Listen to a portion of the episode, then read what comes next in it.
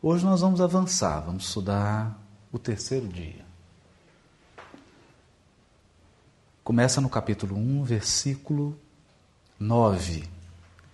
Disse também Deus: Ajuntem-se as águas debaixo dos céus num só lugar, e apareça a porção seca. E assim se fez.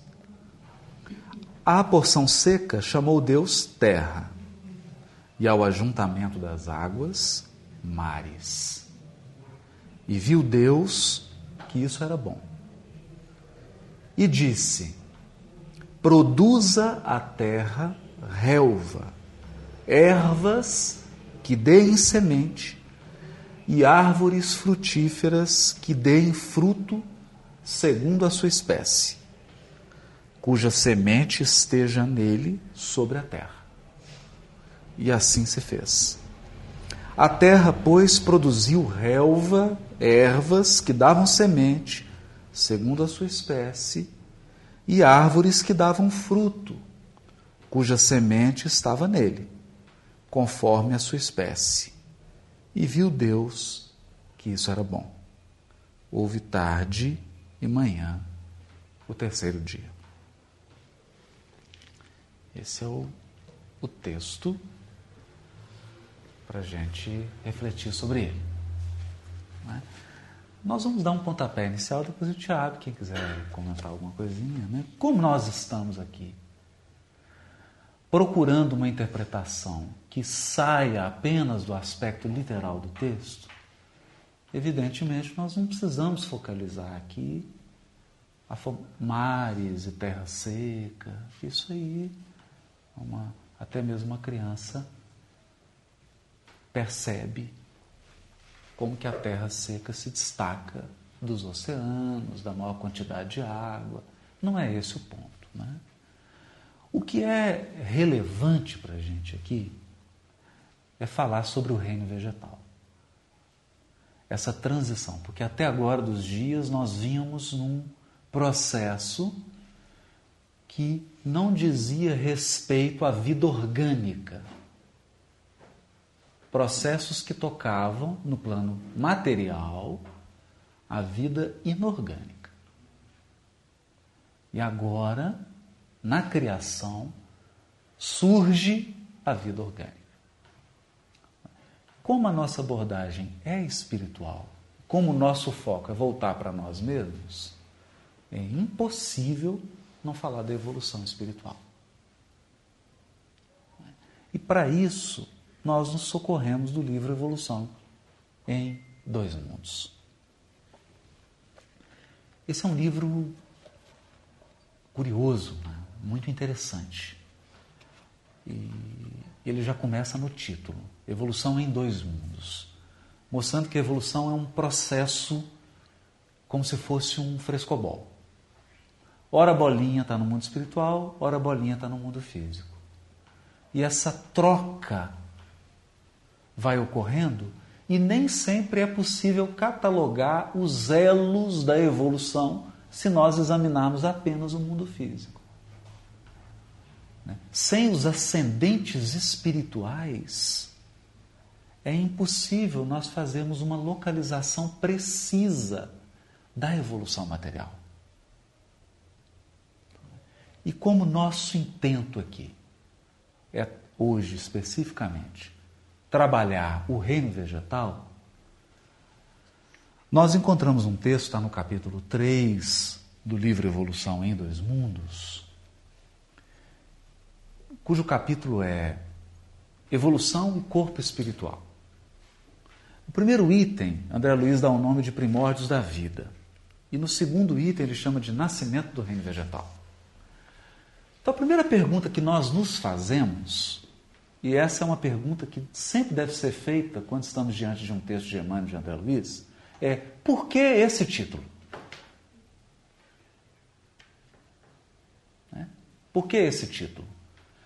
É, é claro que numa técnica de escrita, um bom escritor não dá títulos inocentemente a esmo. Não é? Todo bom escritor carrega de intencionalidade os títulos. E quando se trata da obra psicografada por Francisco Cândido Xavier, especialmente a assinada por Emmanuel e André Luiz, os títulos são roteiro interpretativo. Ao nomear um capítulo, André Luiz está direcionando a nossa mente para o fio condutor do raciocínio. É?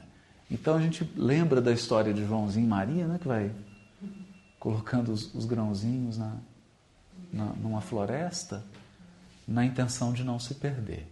Então aqui o título funciona para a gente como esse elemento condutor. E se nós vamos falar de nascimento do reino vegetal, por que, que o título do capítulo é Evolução e Corpo Espiritual?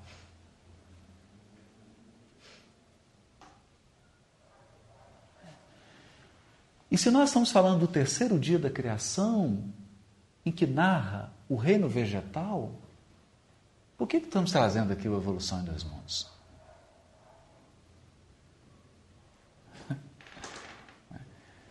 É, isso nos leva a, a refletir algo muito importante sobre o princípio inteligente e a sua ascensão espiritual. Essa ascensão espiritual, ela é desenvolvida mediante uma argila é colocada nas mãos do princípio inteligente. Vamos assim dizer, eu estou usando uma metáfora aqui, né? Quase que poética. Porque princípio inteligente não tem mão, né? Mas ao formar o seu corpo espiritual, o princípio inteligente, ele ganha experiência. E ele ganha complexidade. Por que, que ele ganha complexidade? Porque ele desenvolve a forma. Forma e função. Então, quando o princípio inteligente está manejando um corpo espiritual unicelular, não é o mesmo que nós, espíritos já num grau de evolução adiantado, manejarmos bilhões, trilhões de células, quase que num regime de automatismo. Esse automatismo ele foi desenvolvido à custa de muita repetição, de muito esforço. É quase que uma habilidade manual. Você vê um grande pianista, um grande violonista, um grande músico tocando, um grande concertista mesmo, né? Chega, parece fácil, né? Você tem uma impressão de, olha, só pegar esse instrumento, gente, é tão, é tão simples, né? Porque a gente não se dá conta da complexidade dos movimentos físicos que ele está fazendo, porque aquilo automatizou. E a evolução também. E como que começa essa história? André Luiz diz assim: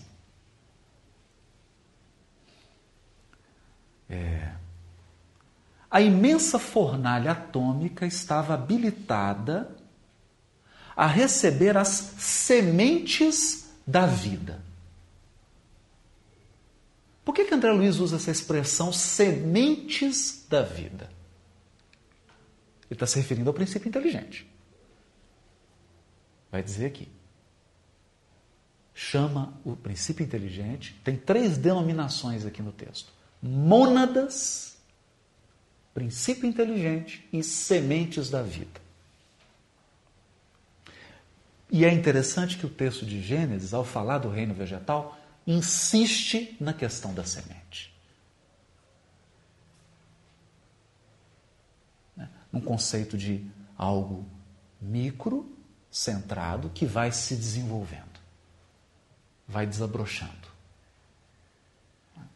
Então, vamos lá. Então, a fornalha atômica estava habilitada a receber as sementes da vida e, sob o impulso dos gênios construtores que operavam no orbe nascituro, vemos o seio da terra recoberto de mares mornos. Vê que é o terceiro dia do Gênesis. A água quase que cobrindo toda a terra seca e uma água quente. Invadido por gigantesca massa viscosa a espraiar-se no colo da paisagem primitiva. Olha que interessante. Então, a terra foi recoberta de uma de um um creme cheese, assim, um chantilly, né? Um creme, um chantilly. É recoberto. Espiritual. Dessa geleia cósmica, verte o princípio inteligente em suas primeiras manifestações. Quer dizer, é como se fosse um, uma geleia que é um berçário de princípios inteligentes que são as sementes da vida. Nós estamos trazendo isso aqui para abordar que o texto não está falando simplesmente da semente de laranja, de limão, da semente. Está falando dessa semente também.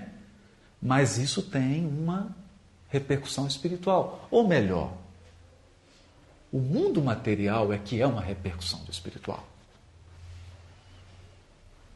É por existir uma semente que se chama princípio inteligente que há uma semente física. Não é? Porque a realidade primeiro está no espiritual, depois que ela vai se manifestando no mundo material. Trabalhadas as sementinhas no curso dos milênios, pelos operários espirituais que lhes magnetizam os valores. Isso é interessante. Permutando-os entre si Interessante isso. Né? Cada um apresenta seus valores e há um processo de troca, de permuta. Sob a ação do calor interno e do frio exterior, as mônadas celestes exprimem-se no mundo através da rede filamentosa do protoplasma, de que lhes derivaria a existência organizada no globo constituído séculos de atividade silenciosa perpassam sucessivos. O que ele está dizendo aqui agora? Falou em protoplasma, surge a possibilidade da vida orgânica. Não vamos entrar em detalhe técnico de biologia, que não vem ao caso. Né? Aqui surge a possibilidade. Mas o importante salientar é que o surgimento da vida orgânica já é uma materialização de algo que aconteceu antes num nível espiritual.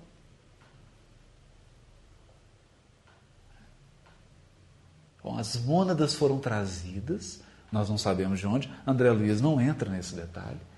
E, e é natural, né? Porque aí nós estaríamos entrando em arcanos do conhecimento espiritual, conhecimentos que estão reservados aos ministros do Cristo, que operam as energias e operam a evolução do orbe. De onde foram trazidas essas mônadas, em que condições, onde elas estavam, como é que elas foram reunidas, que valores eram esses que elas apresentavam, onde que elas desenvolveram esses potenciais, esses valores, são questões que permanecem em aberto e permanecerão em aberto por muito tempo. E é bom que seja assim, afinal de contas, nós temos que ter alguma coisa para fazer durante a nossa eternidade. Nascimento do reino vegetal. Aparece os vírus, com ele surge o corpo primacial da existência, e aí ele começa a, a, a falar umas questões técnicas e diz assim: evidenciam desde então as bactérias rudimentares, cujas espécies se perderam nos alicerces profundos da evolução, lavrando os minerais na construção do solo, dividindo-se por raças e grupos numerosos. Olha o que, que o Gênesis fala: conforme a sua espécie, plasmando pela reprodução assexuada as células primitivas, que se responsabilizariam pelas eclosões do reino vegetal em seu início. Tá aqui. Bom, o interessante disso aqui, só para fazer uma referência agora para a gente entrar, né, que eu trouxe hoje até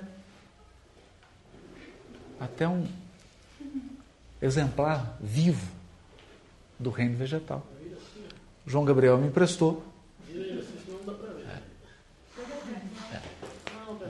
É. É. Dois cactos. Pronto. Isso. Dois cactos do João.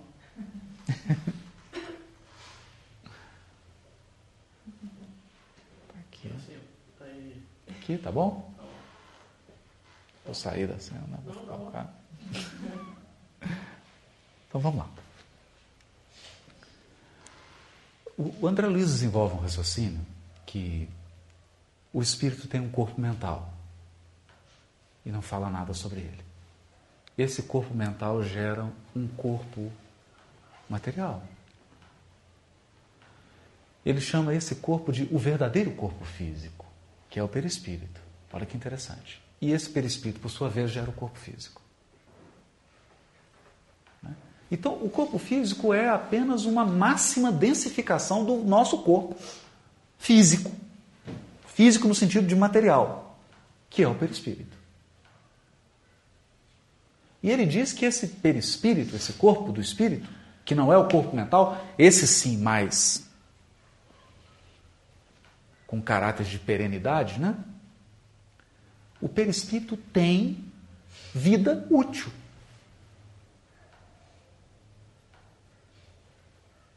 Olha que coisa. Quer dizer, não é um corpo é um corpo também que está sujeito aos seus processos de envelhecimento. E aí necessita depois refazer-se. E aí ele cita processos lá que não vem ao caso. É, porque a matriz, o código, está no corpo mental. O perispírito é um corpo, é um corpo denso. Ok. Estamos dizendo isso por quê? Quando o princípio inteligente dá um passo em direção ao reino vegetal,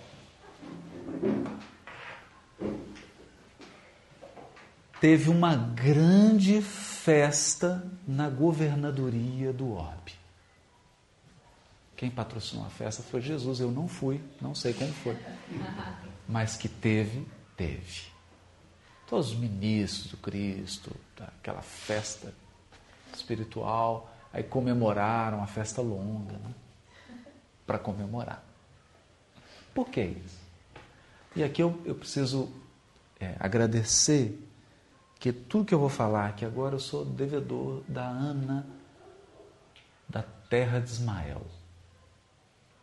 A Ana é uma pós-doutora em bioquímica e que sentiu uma vocação espiritual espírita, né? ligada lá a sacramento, ao trabalho do Eurípides sentiu uma, uma vocação enorme para trabalhar com as plantas, com a fitoterapia, homeopatia, etc.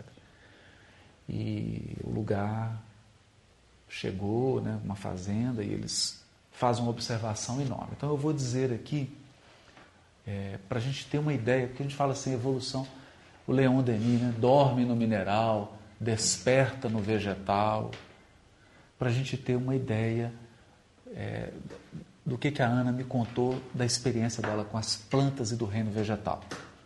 É, o, o, o que a Ana me disse, como bioquímica e como uma especialista nessas plantas, na fitoterapia, até porque ela aprendeu muito com os índios da região, né? é Segundo ela, eu não tenho conhecimento para avaliar isso, o reino vegetal é um dos mais organizados da natureza. Ele é extremamente complexo e organizado. Mas de uma organização tremenda, tremenda, tremenda. Essa organização ela tem dois aspectos. Um aspecto que é bioquímico que é físico. Então, olha aqui, que coisa maravilhosa. Né? Olha a complexidade disso. Um pequeno cactus. E o que, que a Ana me disse? Do ponto de vista genético, bioquímico, eu estou segurando nas minhas mãos, segundo ela, uma biblioteca mais sofisticada do que a de Alexandria. O código genético dessa plantinha aqui não foi mágica. Não foi Jesus assim que estalou o dedo e tchum, saiu o cactus desse jeito aqui.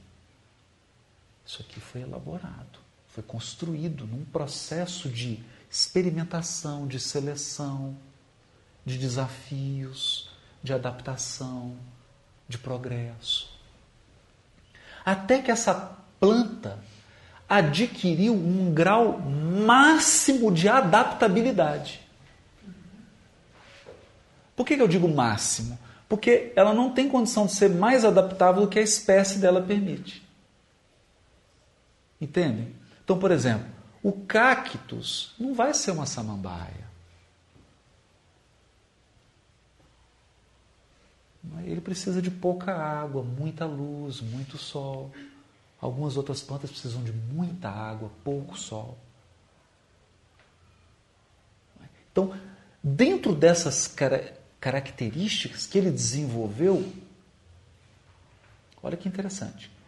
Há aqui uma biblioteca codificada no DNA. E o princípio inteligente que vem estagiar aqui, porque tem princípio inteligente aqui estagiando. Eu estou mostrando o cactus, mas tem um princípio inteligente. Ele não tem nome ainda, porque o João não deu nome para ele. É? Mas ele tem um nome. João Gabriel vai dar um nome dele ainda. Tem um princípio inteligente aqui. Ele não fala ainda a nossa língua, tá? Ele fala outro idioma, não o nosso. Ele está aqui. E ele está aqui lendo a biblioteca.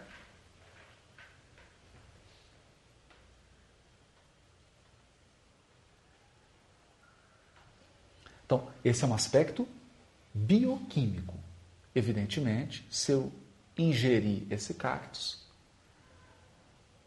ele é, pode acontecer de tudo, inclusive nada. Né? Qualquer planta que você ingerir pode acontecer de tudo, inclusive nada. Porque tem uma reação bioquímica, tem um processo bioquímico. Mas agora tem um aspecto interessante. E aí a Ana começou a tratar comigo. E aí ela discorreu sobre a destruição, entra-se na, na, floresta amazônica, em vários outros lugares, destroem espécies que sequer foram estudadas, sequer foram. que são crimes mais graves do que a queima da biblioteca de Alexandria. Porque é a riqueza da natureza da organização. E aí ela começou a me dizer sobre a organização do reino vegetal, que era o que eu queria entrar aqui agora. Para a gente extrair os elementos espirituais do que o texto está dizendo. Senão fica parecendo assim. E disse Deus: tem a planta com várias sementes. Aí teve a banana, a laranja, o abacaxi. Não é só isso. Então ela disse assim, na observação dela, da Ana, um morador de uma casa, se tiver condições de nascer planta na casa dele, né, porque tem que ter uma terra, evidentemente, não vai nascer uma planta na parede né, do apartamento. Mas se tiver condições, é uma coisa curiosa. Nasce sempre o mesmo tipo de planta. Que é uma planta que guarda uma sintonia com o psiquismo daquele morador.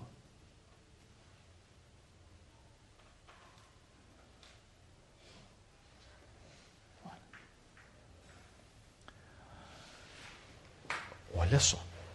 Agora nós vamos entrar num aspecto mais. Então, quando ela diz que aqui nesse cactus tem uma biblioteca, porque o ouro, o ouro dessa espécie aqui. Aliás, volta um pouquinho. O ouro do reino vegetal é que no reino vegetal nós temos um incrivelmente um incrível poder de regeneração. O reino vegetal tem uma capacidade de se auto-regenerar absurda. Por quê? Segundo ela, é o reino mais obediente às leis de Deus.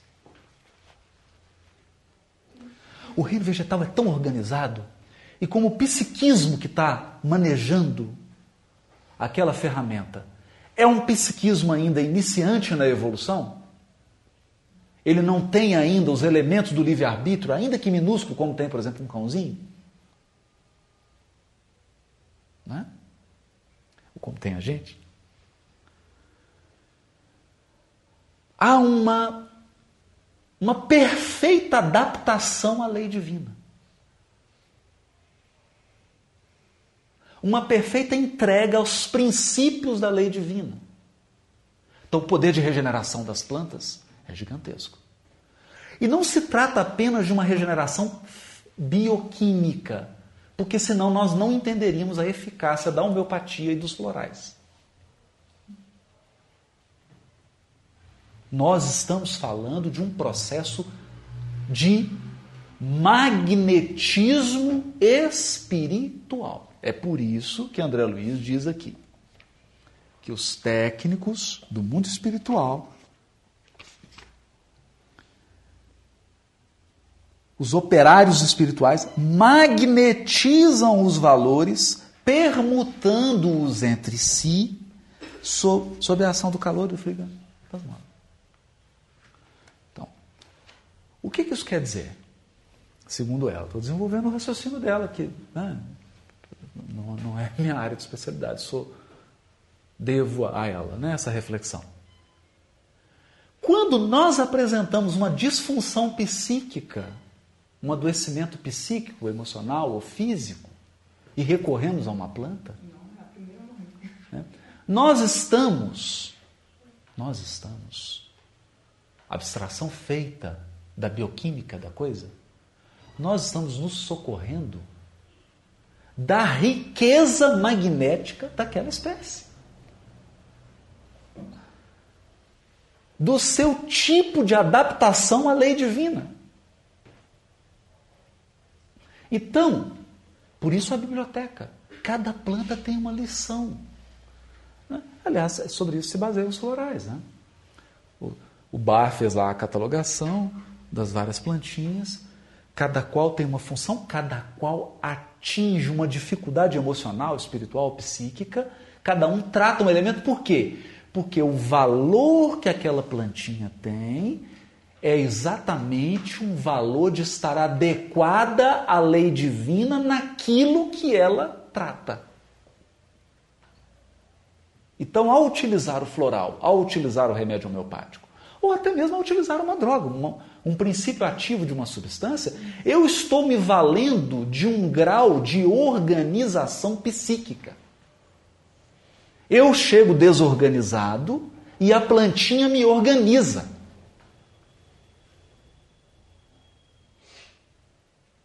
ou me convida a me auto-organizar, porque eu também tenho esse poder.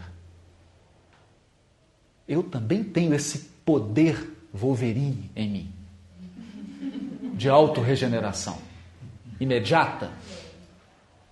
Eu tenho esse poder, mas ele está prejudicado ou obstruído pela minha incapacidade de entregar-me à lei divina, tal como o reino vegetal se entrega. Cada qual na sua particularidade. Produz a árvore semente que dê fruto conforme a sua espécie. É? Então, os nomes, né? Chestnut Bud. É, vamos, vamos lá. É, rock, não, rock não é, não, não é. é Olha as plantinhas. Pine, né? Holly, né? As plantinhas, né? Agrimony. Então, você olha aquela plantinha, ela tem uma riqueza de forma, riqueza de plasmagem física. Ela tem uma forma, ela tem uma cor, ela tem um cheiro, mas ela também tem um magnetismo que lhe é peculiar, fruto da, do, do seu carisma. Paulo chamaria de carisma como cada criatura. Puxa vida, fulano tem uma facilidade de, de com música. Ah, é, fulano tem uma facilidade de expressão? Não, fulano tem uma... Fa... Ele é caladão, mas ele tem uma execução. Quer dizer, cada um tem seu carisma, cada um tem a sua característica. E dentro da sua característica, é, tem qualidades que podem ser permutadas. Daí a riqueza do mundo vegetal. Porque o mundo vegetal é uma escola. É uma escola da evolução.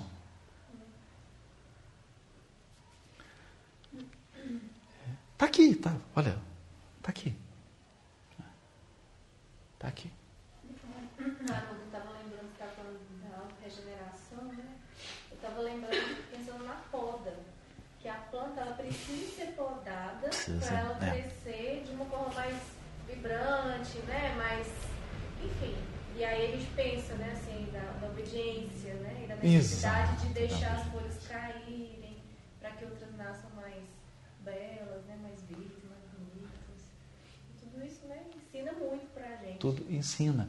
E, e, tem uma riqueza nisso tudo, né, é, Natália? Porque cada uma, a poda tem que ser numa época específica, a poda tem que se dar de uma maneira específica.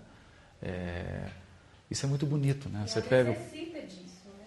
Ela necessita disso. É crise. É. Exato. Né? Gera crise. Gera crise. E ela é res... crise que gera é. movimento e ativação de suas potencialidades criativas. Exatamente. É. É. E ela reage a essa crise de uma maneira, é o que você falou, né? Com total entrega, com total obediência, com total docilidade, daí o seu poder de regeneração. Assombroso. É, quando você falou da questão da organização, me veio assim o cálculo de Fibonacci, sabe? Eu ah, não consigo nossa, esquecer, verdade, porque verdade. quando a gente começa a estudar... Bem lembrado, bem lembrado. Que a gente vai... É, a primeira aula é ir para a natureza, tipo, sabe? E aí você começa a perceber que a reprodução das folhas segue um pentágono, a ideia dos cinco. E aí você acha isso em flores, folhas, na concha. E isso vai ser passado para a arquitetura toda, sabe? O cálculo dos cinco é. sendo reproduzido. Aí você para para pensar, assim, como que um objeto, você acha que é desorganizado, começa com, tem um cálculo de perspectiva perfeito, que é o caso do, né? E Fibonacci foi um dos pesquisadores que descobriu isso. Exato. É. Né? Mas é, é, fantástico, você olha assim uma folha aí, o pessoal antigamente não tinha essa capacidade que a gente tem hoje, né? de ver o, a questão dos ângulos e tal. Exato. Mas é, hoje, se você colocar no, no, microscópio, você consegue observar isso. Mas é, eu acho muito legal. Ei, foi, nossa, muito bem lembrado. Muito bem lembrado. Porque é, é essa questão da forma, né? Ela é. segue lá os números primos, né? O número de Fibonacci e, e é, é, impressionante porque aí as folhas elas não encavalam uma nas outras, Exato. elas abrem na proporção certa, né? É, é, é tu, e isso tudo tem um cálculo ali de ângulo. Ela é um princípio de regularidade, né? Ela vai se reproduzindo segundo um princípio que é simétrico. E que se você dividir, seja o ângulo, seja a área, etc., dá o pi, que é a razão áurea. O né? sem querer complexificar. Não pode, não, mas é complexo. É. Porque a evolução aqui é complexa. É, vegetal a partir de uma teoria dos fractais, onde o que acontece nas perspectivas microcósmicas são regidas identicamente nos universos macrocósmicos. Exato. E tudo o que acontece no nível macrocósmico pode ser encontrado também no micro. na lei do funcionamento do micro. E talvez não, não seja por acaso que Jesus é tido como jardineiro é. Porque dentro de uma escala de espectro, Jesus em relação a nós. É, nós somos plantinhas, né? É. Exatamente. Então, se no microcósmico os vegetais são capazes de viver no nível de obediência à lei, se nós nos despertarmos para essa realidade, nós também poderemos Exato. E esse é o processo de expansão consciencial da criatura, né? que se deixa dócil às podas crísticas, né? que pela crise vive o despertar das suas potencialidades criativas. Exato. Né? E, e, e, é, é. Oi, é interessante porque ele é jardineiro, mas também ele é videira, né? É. Em relação a. É, verdade. Em relação a. É. Tem essa coisa da vinha muito forte, né? É, os espíritos até usam, né? Eu acho uma, uma coisa interessante. Quando nós fizemos a viagem lá para Israel, a gente teve uma grata surpresa de ir lá no Monte Carmelo, que era o monte do Elias, né? do profeta Elias. Né? E hoje, na subida para o Monte Carmelo, tem um vinhedo. Mas o mais curioso disso é, é que quem orientou lá esse processo todo foi a Embrapa, que é uma empresa brasileira. Né? E a Embrapa não é nada mais, nada menos do que o que se tornou a Fazenda Modelo, que o Chico trabalhava. A Fazenda Modelo se tornou Embrapa, e Embrapa, especialista em sementes, plantas. E ele foi mostrando a questão do, da, da, uva, da videira. Né? É, você tem que. Então, por exemplo, você quer uma para produzir um vinho, né? o, o determinado ramo dá muitos cachos. Você, na hora que ele está começando a brotar, você tem que cortar alguns, porque não pode dar muito, senão a qualidade da uva fica comprometida. Então já tem que estar um. Ele não pode receber nem muita água, nem muito pouco, nem muito pouco, nem muita água. Não é? O clima tem que apresentar uma, uma adversidade. Se for um clima tranquilo, não, não dá uva boa. Então, às vezes fica muito frio à noite, muito quente. Esse choque produz. Não? É, é interessante isso porque quando os espíritos pedem, e aí para a gente fechar hoje, né, que semana que vem a gente continua. A Cláudia vai fazer uma exposição com a luz sobre os florais, e exemplo de um por um, toda a organização, os aspectos magnéticos, para a gente ter uma aula prática disso, do Gênesis.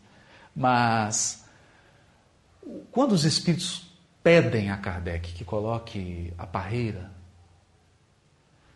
diz: esse é o emblema do trabalho do Criador. Isso é muito relevante. Bastante relevante mesmo, né? Porque a Torá, na tradição hebraica, ela é o vinho.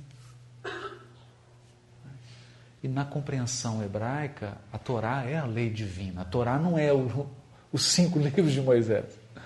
Os cinco livros de Moisés expressam a Torá. Mas a Torá é anterior. E ela é o vinho. E o vinho também, né? a cor rubi, né? que é a cor do Espírito, está lá no livro dos Espíritos. Né? Nós já lemos aqui essa questão. E fala que é o emblema do Criador, por quê? Está lá o bago, que é o corpo, e aí tem, tem que passar pelas vicissitudes da encarnação para que esse líquido seja extraído. É um processo do, da, da viticultura. Você planta, tem toda aquela situação, a terra, as dificuldades que ela passa, depois ela é esmagada e o processo de fermentação tá até você chegar no vinho. É? Que remete ao processo evolutivo também. E é curioso que muitas parábolas de Jesus, muitos ensinos de Jesus fazem referência ao reino vegetal. Parábola do semeador, parábola do trigo e do joio, parábola dos lavradores mal, parábola da vinha, parábola... sempre tem uma vinha. Não, a vinha ela é recorrente na história da arte inteira. Você não tem uma iconografia que não vai aparecer um cacho de uva, que não vai aparecer não, um trem. Das plantas, né? Até a talha, até aquele ornamentos mais simples, você acha assim, é, é tudo. Tem uma plantinha. Videira, tudo né? videira. Não, videira. Mas é, é interessante isso, né, Que é da, do Emmanuel, né? Que faz, toda vez que ele vai. O Emmanuel, toda vez que vai trazer um ensino moral, ele começa a dar exemplos do, da natureza. Interessante, né? Então, é, isso é muito bonito porque a gente. Acontece um processo na evolução, para a gente passar para o Evangelho, que é assim. Quando o livre-arbítrio é limitado, o determinismo divino é mais amplo. Portanto, o grau de atuação direta do Criador é maior. À medida que o livre-arbítrio se amplia, é como se o Criador observasse mais.